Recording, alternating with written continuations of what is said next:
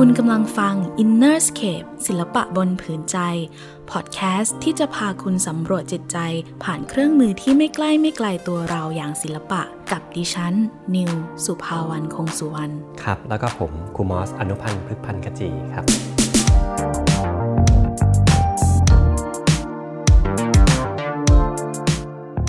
เราเรียนศิลปะกันมาตั้งแต่เด็กจนโตเลยนะคะ แต่ว่า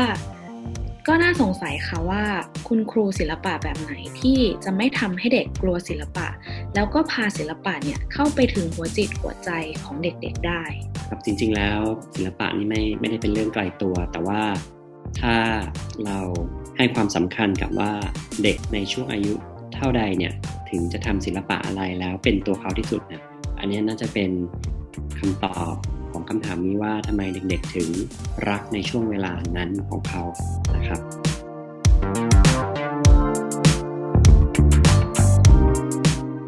สวัสดีคุณผู้ฟังทุกท่านแล้วก็สวัสดีครูมอสค่ะ สวัสดีครับก็กลับมาพบกันอีกแล้วใช่ไหมครับ เพราะว่าเราก็ห่างหายไปเล็กน้อย แต่เราก็กลับมานะครับ Innerscape ศิลปะบนผืนใจยังอยู่กับทุกคนนะคะ แล้วก็วันนี้หัวข้อของเราค่ะอยากจะเริ่มจากชวนทุกคนลองจินตนาการไปด้วยกันว่าสมัยเด็กๆ ตอนที่เราเรียนศิลปะเนี่ย เรามีความรู้สึกยังไงกับวิชานี้ เพราะจริง ๆ แล้วก็ถือว่าเป็นวิชาที่มีตั้งแต่อนุบาลยันโตเลยนะคะ แล้วก็น่าแปลกค่ะคุณมอที่แม้กระทั่งเราเป็นเด็กๆ เนี่ย มันก็จะมีวิชาที่เรารอที่จะเรียนแล้วก็ไม่รอที่จะเรียน ซึ่งสำหรับนี่เป็นเรื่องจริงๆเลยนะคะว่ากับหลาย ๆ คนเนี่ยก็อาจจะรู้สึกเกรงรู้สึกกลัวกับวิชาศิลปะ นิวก็เลยอยากจะมาถามคุณมอสในฐานะที่คุณมอสก็ทำงานกับศิลปะแล้วก็อยู่กับเด็กๆด้วยค่ะ เป็นคุณครูด้วยว่ามันมีปัจจัยอะไรบ้างคะที่จะทำให้เด็กรู้สึกไม่ชอบหรือว่ากลัววิชานี้ ครับจริงๆมันก็ มันก็คงถ้าเดินไปรอบๆกับคำถามเนี้ยมันก็คงมีหลาย ๆคำตอบด้วยเหมือนกันเอ่ออย่างประการแรกเรา เราก็จะต้องพูดว่าก่อนที่เด็กจะไปโรงเรียนเนี่ยนะครับ หรือว่าไปอนุบาลที่ไหนสักแห่งหนึ่งอะศิลปะมันน่าจะเกิดขึ้นในบ้าน ในความเข้าใจก็คือว่าเด็กประมาณขวบปลายปลาแล้วเนี่ย เราเริ่มวาดรูปแล้ว เพราะฉะนั้นเนี่ยประสบการณ์มันน่าจะเริ่มในบ้านเป็นส่วนหนึ่ง เป็นส่วนหลักเลยแหละ นี้พอมันเริ่มในบ้านเนี่ยเออคุณพ่อคุณแม่ คุณปู่คุณย่าคุณตาคุณยายเนี่ย เราให้พื้นที่ อันนี้เราจะพูดเสมอเลยว่า เราให้พื้นที่กับการวาดนั้นอย่างไร ถ้าหากว่าเราตั้งเรียกว่าตั้งรับนะกันหรือว่าเตรียมความพร้อมว่า เนี่ยเรามีเด็กคนหนึ่งในบ้านนะ เราควรจะมีอะไรบ้างตั้งแต่แรกนะครับ ก็เราก็จะมีอุปกรณ์เราเกระดาษนะครับ มีสีที่เรารู้สึกว่าเออมันเปื้อนได้แหละ สีแบบเนี้ยในบ้าน ฉะนั้นเนี่ยถ้าถ้าพ่อแม่หรือบ้านไหนเนี่ย เตรียมเตรียมงานนี้มาก่อน เราก็จะไม่มองศิลปะเนี่ยเป็นความสกปรกค่ะ อันนี้คือขั้นแรกก่อนเลยว่า เด็กจะไปไม่ได้รู้สึกช็อกจนเกินไปในการเข้าไปเรียนวิชาศิลปะถูกไหมคะครับแน่นอนที่สุดก็เหมือนกับ สมมุติถ้าเขาเริ่มต้นลากเส้นในบ้านเนี่ย เขาจะยังไม่ถูกห้าม ให้ ให้ไม่ลากไปกับกระดาษ นั้นกระดาษนี้หรือบนโต๊ะหรือหรือผนัง แต่การเตรียมตัวของของบ้านแต่ละบ้านที่มีเด็กเล็กขึ้นมาเนี่ย เด็กจะรู้สึกว่านี่คือพื้นที่ของเขาเลยเพราะพ่อแม่เอากระดาษมาให้อ่ามาว่าตรงนี้ลูกอย่างเงี้ยนะครับแล้วจะไม่ได้มองว่าการที่เด็กไปเขียนผนังเนี่ยมันเป็นสิ่งที่ห้ามทำหรือทำไม่ได้หรือมีน้ำเสียงเชิงตำหนิหรือดุอันนี้จะต้องจะต้องเกิดขึ้นที่บ้านก่อนก่อนที่จะไปโรงเรียน เพราะฉะนั้นการ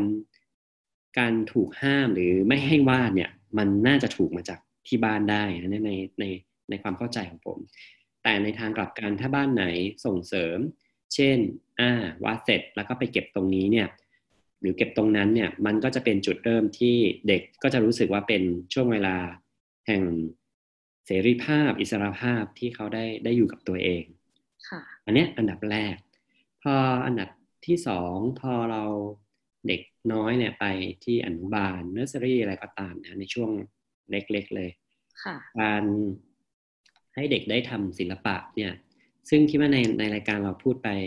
หลายหลายหลายแง่มุมเหมือนกัน แต่แง่มุมก็คือว่าคุณครูในเนอร์เซอรี่หรือในอนุบาลหรือแม่ครูก็แล้วแต่นะครับ ถ้าเราเตรียมได้อย่างดีเนี่ย มันจะเป็นการที่เป็น หลายคนใช้คำว่ากิจกรรมศิลปะที่เด็ก ๆ เนี่ยรอคอยมีความสนุก มันไม่มันจะไม่ไม่มีผิดไม่มีถูกถูกไหมเพราะว่าเด็กอนุบาลนี้เราเป็นการเตรียมเตรียมความพร้อมทั้งนั้นเลยไม่ว่าจะเป็นมือไม้ของเขา การการเรียบเรียงการทำงานของเขา เช่น เริ่มต้นจากไปหยิบตรงนี้ก่อน แล้วค่อยมาหยิบผู้กันหยิบสีแล้วก็สุดท้ายคืออ่าเก็บโต๊ะเป็นระเบียบเรียบร้อย มันเป็นการเหมือนกับ ถ้าเราพูดถึงมันก็เป็นเหมือนกับการ เตรียมงานในชีวิตของเขาด้วยเหมือนกันทั้งศิลปะเนี่ยมันจะมันน่าจะมีหน้าตาประมาณนี้ เพราะฉะนั้นคำถามที่สำคัญที่เราคุยกันในรายการวันนี้คือว่าเราควรจะวางตัวอย่างไรดี เพราะว่าครูอนุบาลหลาย ๆ คนก็อาจจะไม่ได้มีโอกาสได้เรียนศิลปะ หรืออย่างที่เราพูดประเด็นที่สำคัญก็คือว่า ผมพูดเสมอเลยว่าเราเราชอบแยกส่วน ว่าว่าเอาวิชาศิลปะออกจากระบบการผลิตครู ซึ่งจริง ๆ แล้วมันจะต้องเป็นเนื้อเดียวกันว่า ศิลปะกับเด็กอนุบาลหรือศิลปะสำหรับตัวครูเองเนี่ยเป็นยังไงเพราะครูรู้พอครูได้รับการเรียนรู้หรือหรือฝึกฝนมานิดหน่อยเนี่ย ครูจะไม่ครูจะไม่กลัวเลยค่ะนี่พอพอเราทำให้ครูครูคุณครูไม่กลัวแล้วเนี่ยนะครับ ก็จะทำให้เด็กมีความกล้า ผมขอพาไปที่ศิลปะด้านในหน่อยนะครับ ซึ่งเป็นโครงการที่เราทำงานกับสสส ในในโครงการนี้เราค้นพบว่าจริง ๆ แล้วเนี่ยการที่เรามีความกลัวส่วนหนึ่งต่างหากแหละที่ทำให้เราไม่ได้เอาศิลปะเนี่ยมาเปิดพื้นที่ให้กับเด็กๆ ได้อย่างเต็มที่ เช่น เราเราอาจจะกลัวเลอะเอง กลัวมันไม่เรียบร้อย หรือกลัวมันไม่เป็นไปตามภาพในใจของเรา ซึ่ง สิ่งที่สำคัญตอนนี้ที่อยากจะพูดก็คือว่า ใครที่เป็นคุณคุณครูเด็กเล็กเนี่ยนะครับ จะต้องหาโอกาสที่จะได้ได้ทำงานศิลปะกับข้างในตัวเองก่อน เพื่อที่จะสัมผัสให้ได้ว่าศิลปะเนี่ยได้ให้อะไรกับตัวของเรา อันนี้เป็นเป็นก้าวที่สำคัญเลยนะ ก่อนที่จะบอกว่าเราจะไปสอนเด็กอนุบาล จะเราจะสอนศิลปะในเด็กอนุบาลอย่างไร มันต้องถอนมาอีกหนึ่งขั้นตอนก็คือว่า คุณครูจะต้องได้ทำงานกับตัวเอง ซึ่งอันนี้คือสิ่งที่ผมมอง ผมยังมองว่ามันหายไปอยู่ในระบบผลิต คือเราข้ามไปที่สอนสอนอย่างไรเลย หรือสอนอะไรดีอ่าก็ที่ที่พูดนี้เพราะว่า เพราะว่าเรามีมีมุมมองที่เห็นมาเยอะนะครับ แล้วก็อยากจะบอกว่า อยากจะเติมในจุดเนี้ยเราก็ต้องเติมกลับมาว่าอ่าถ้าเราไม่ถูกตัดสิน หรือว่าตัวผู้ใหญ่ไม่ถูกตัดสิน ตัวครูไม่ถูกตัดสินจากจากระบบที่เราบางคนบอกโอ้ยแล้วหนูจะไปเรียนกับใครเนี่ยก็ก็เราอาจจะลองทำศิลปะกับตัวเราเองก่อนก็ได้ เดี๋ยวนี้เนี่ยโลกแห่งการเรียนรู้มันก็มีหลากหลายนะอาจจะไม่ต้องไปถึงกับ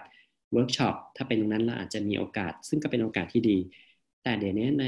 YouTube เนี่ยเรามีศิลปะเยอะแยะเลยนะครับ ซึ่งจะวาดแบบไหนดีล่ะ ก็ลองลองดูว่าเราชอบแบบไหน เราเริ่มแบบนี้ก่อน แล้วแน่นอนสุดคนที่อยู่ใน YouTube เนี่ยเขาเขาคงไม่มา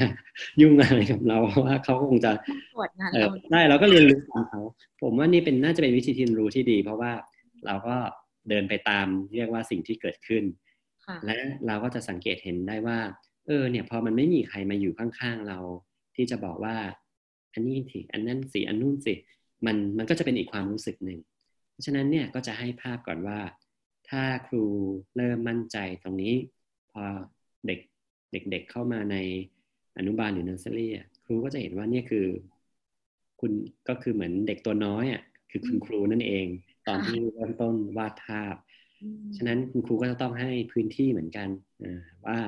ปล่อยให้เขาได้ทำอันนี้คือขั้นตอนที่ที่สำคัญแล้วก็ อยากจะบอกว่าเราก็มีหลาย ๆ มิตินะที่พูดถึงศิลปะ แล้วก็ในมุมมองของผมมันก็เราก็เห็นบ่อยที่เราก็มักจะให้เด็กได้รู้จัก อะไรอย่างเรียกว่าง่ายๆไม่ว่าจะเป็นศิลปประดิษฐ์ หรือหลายคนก็เอาเอาระบายไปที่มือแล้วก็แปะที่กระดาษมันก็จริงๆแล้วมันก็เป็นเบื้องต้นน่ะแต่ว่าอย่างที่ผมแนะนำเสมอก็คือ เราพูดถึงการระบายสีนะครับ ก็คือ painting แล้วเราก็ส่งเสริมให้เด็กในเด็กเล็กเนี่ยได้ระบายสี ซึ่งใครที่สนใจเนี่ยเราต้องลองย้อนไปนิดนึงในใน inner scape ของเรานี่พูดไปเรียกว่าเรียกว่าพอฟังแล้วก็อยากจะลองลุกขึ้นมาทำทีเดียวเลยนะครับ ทีนี้พอเราขยับไปหน่อย เพราะว่าเราก็พูดถึงเด็กปฐมวัยมาเยอะแล้ว พอพูดถึงเด็กในช่วงปหนึ่งเนี่ยเราถ้าจะให้ดีนะ อันนี้ก็พูดแบบเรียกว่าอยากให้มันเป็นไปได้ คือเราไม่อยากให้แยกส่วนศิลปะเป็นวิชา อันนี้ก็เป็นสิ่งที่พยายามพูดถึงบ่อยว่า ถ้าเราสามารถทำให้หลักสูตรในโรงเรียนเนี่ยระดับประถมเนี่ยศิลปะไม่ได้เป็นแค่วิชาที่เป็นอีกหนึ่งวิชา แต่เราสามารถเราใช้คำว่าบูรณาการละกันว่าผสมผสานไปในทุกวิชาได้ เราสามารถทำให้คณิตศาสตร์เป็นศิลปะได้ เราสามารถทำให้วิทยาศาสตร์ก็เป็นศิลปะได้ เราทำให้ภาษาอังกฤษ ภาษาไทยเนี่ยมันมีความเป็นศิลปะได้ การที่เราไม่ควรจะแยกมันหรือว่าไม่แยกจะดีกว่าเนี่ยมันเป็นเพราะอะไรคะหมายถึงว่าถ้าศิลปะเป็นตัววิชาของมันโดดๆเนี่ย มันอาจจะเกิดอะไรขึ้นได้ไหมคะจริงๆแล้วโดยโดยวิธีคิดของหลักสูตรแต่ละที่เนี่ยไม่อาจจะไม่ไม่เหมือนกัน แต่ที่เชิญชวนว่าถ้าเกิดเราสามารถเชื่อมโยงไปได้ นี่พูดในกรณีที่คน ที่ฟัง Inner Scape เนี่ยเป็นคุณครูภาษาไทย หรือคุณครูในวิชาอื่น ๆ เนี่ย ก็จะได้รู้สึกว่า ถ้าเขาชอบศิลปะเนี่ยเขาจะอยากให้เด็กเนี่ยได้วาดภาพด้วย ผมผมเล่าให้ฟังนิดนึงว่า เวลาคุณครูคณิตศาสตร์เนี่ยเวลาเขาเขาสอนเรื่องเอ่อจำนวนนับต่างๆและการเริ่มต้นการเรียกว่าการบวกลบเนี่ย บางทีเนี่ยมันก็ต้องสอนให้มันเป็นภาพใช่ไหมครับ อ่าใช่ทีเขาก็จะต้องวาดภาพไปที่บนกระดานดำหรืออะไรก็แล้วแต่ หรือให้เด็กลองลองวาดดูอ่ามีไอศครีมหนึ่งแท่ง แล้วก็ได้รับไอศครีมเพิ่มอีกหนึ่งแท่ง ก็รวมกันเป็นไอศครีมมีสองแท่งเด็กๆ ผมเชื่อว่าหลายคนเนี่ยจะถามว่า คุณครูผมวาดไอศครีมได้ไหม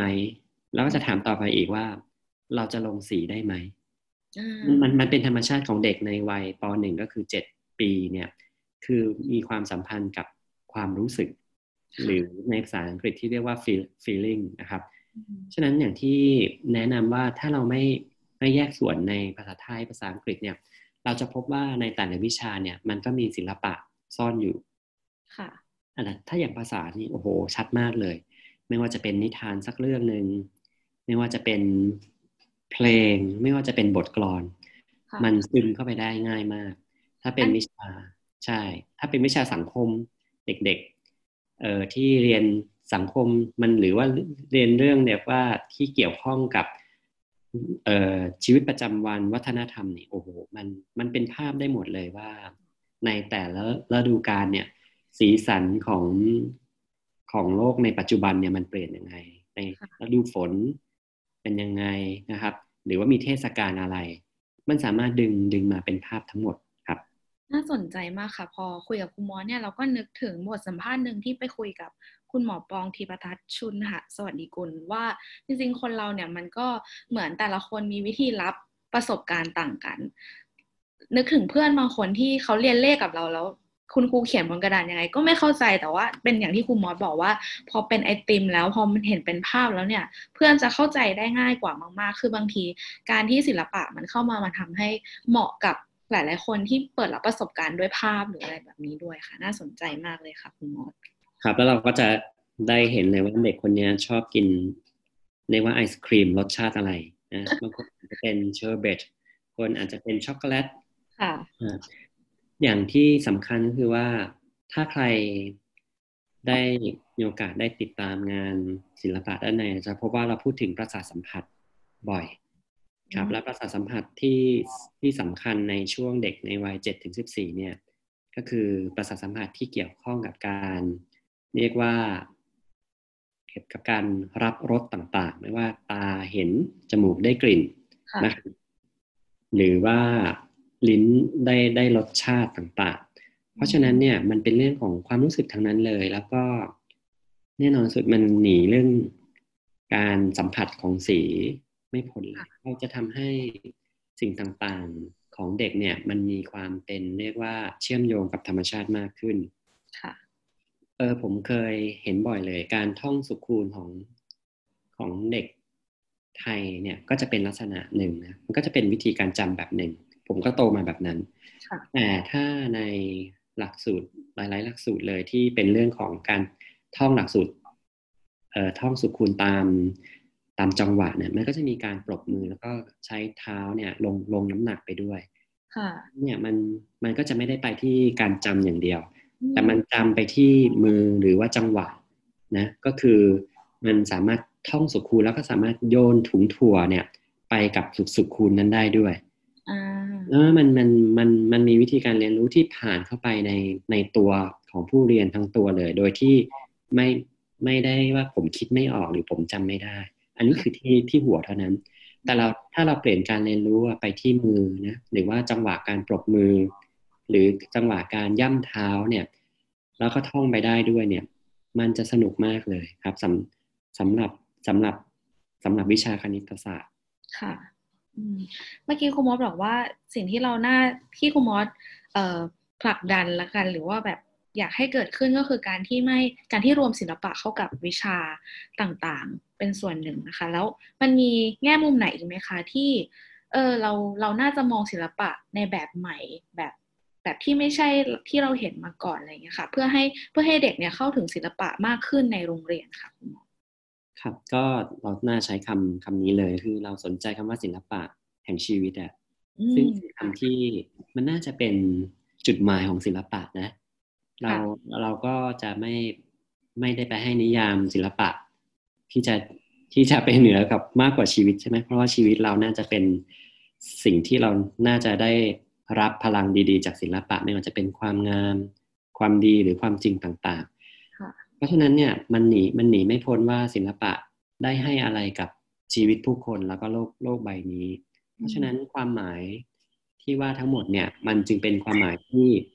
คนรอบข้างของที่ทำงานด้านการเรียนรู้ทั้งหมดเนี่ยควรจะพาไป ดังนั้นเนี่ยถ้าเราพยายามไม่แยกส่วนเนี่ย ศิลปะจะไม่ได้กลายเป็นวิชาหลังห้อง คือหมายถึงว่าวิชาหลังห้องของหลาย ๆ อีกหลาย ๆ วิชาวิชาที่ไม่มีใครสนใจเลย เพราะว่าเออมองว่าอ๋อเพราะว่ามันเป็นวิชาที่เด็กได้ ได้รีแลกซ์ได้ไปคุยเสียงดัง ๆ แล้วก็ครูศิลปะก็รู้สึกยากลำบากมากเพราะว่าเหมือนกับทุกวิชาเนี่ยมันกดกดดัน แล้วก็พอถึงวิชาศิลปะเนี่ย ใครจะทำอะไรก็ได้ เรามักจะเห็นห้องศิลปะกระเจิงมากเลยก็มีคำถามนะว่า จริง ๆ นะผู้ใหญ่ก็เห็นทั้งหมดแต่แต่อาจจะไม่ได้ฉุกคิดเหมือนผมว่าทำไมมันถึงเกิดสิ่งเหล่านี้ขึ้นมาในโรงเรียนแล้วเรายังยังมองมันเฉยๆแต่ถ้าเกิดเราเชื่อมโยงให้ทุกวิชาเนี่ย มันมันมีส่วนผสมของการที่ การที่เราเรียนหนังสือมันเหมือนกับการหายใจเข้าไปอะ หายใจเข้าไปเรารับเนี่ยครูให้อยู่หน้าห้องเนี่ย เรารับ แต่ศิลปะมันเหมือนกับการหายใจออก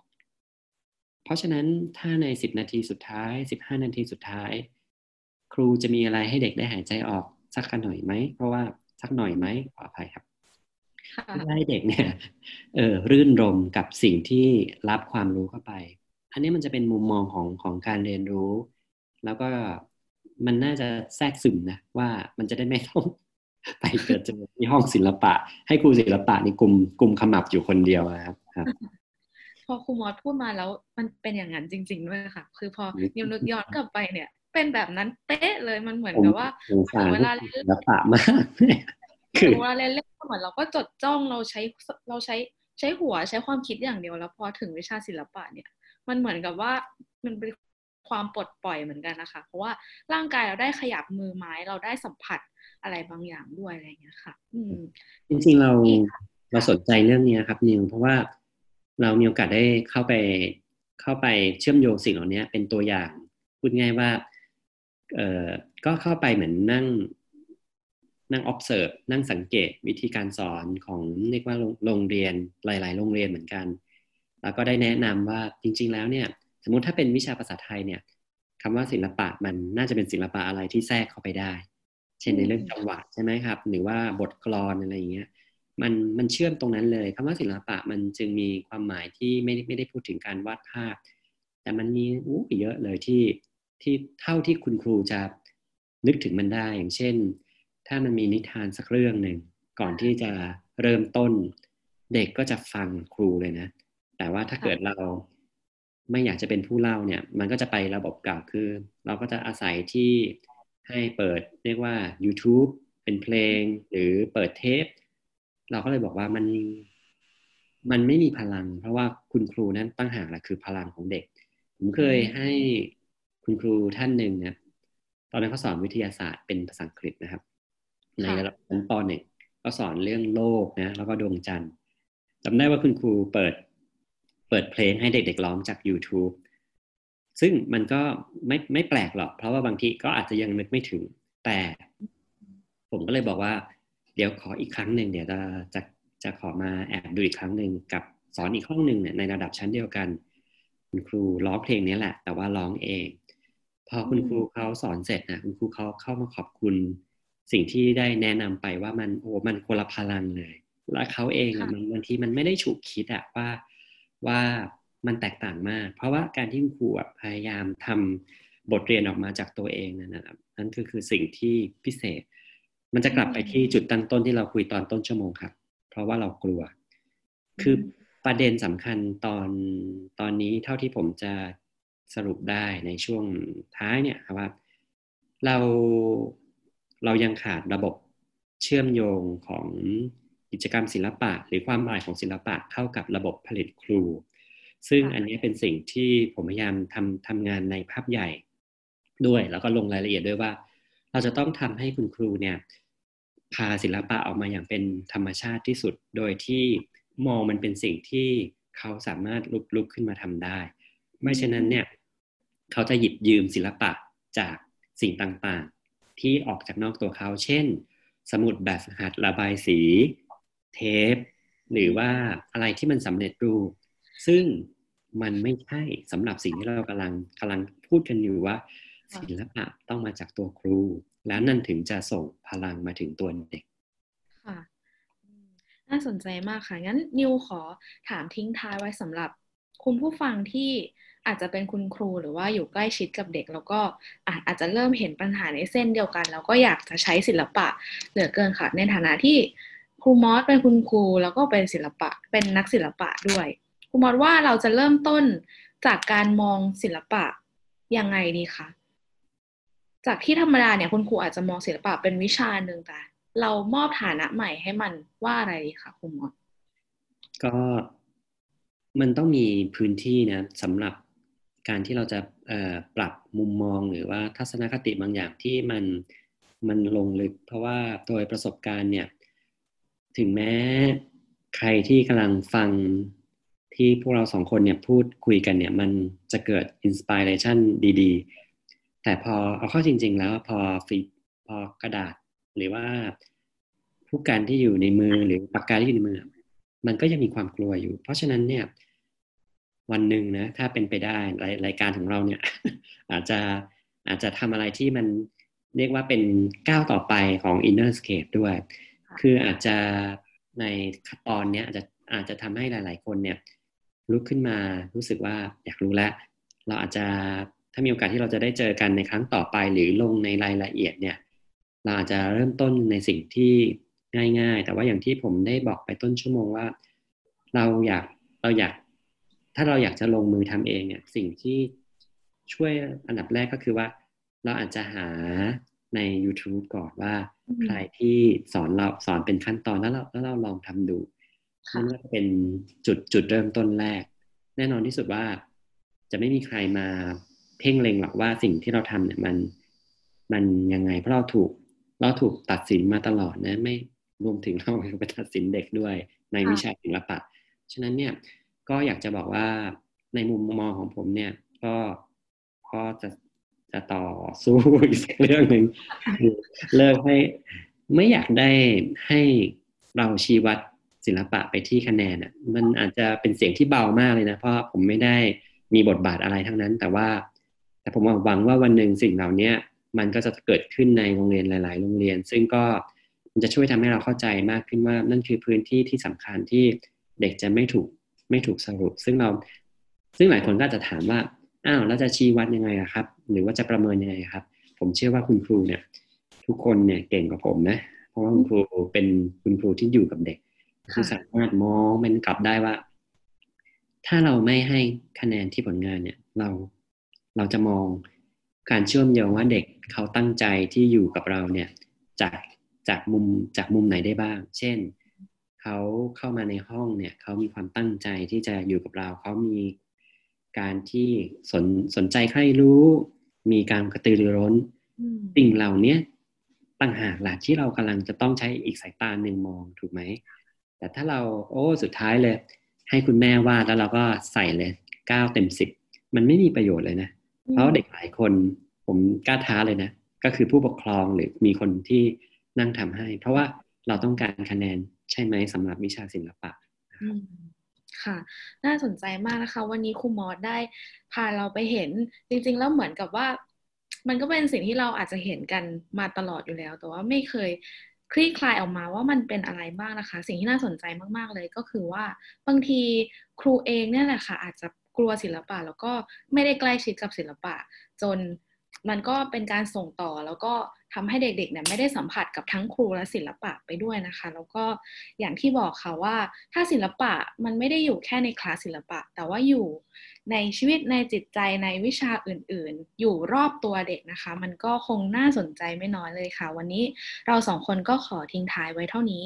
ตอนหน้าจะมีอะไรมาให้เราพูดคุยถกเถียง แล้วก็ชวนทุกคนติดตามอีก อย่าลืมติดตาม Inner Scape ได้ทางดิวันโอวันเวิลนะคะ สวัสดีค่ะ สวัสดีครับ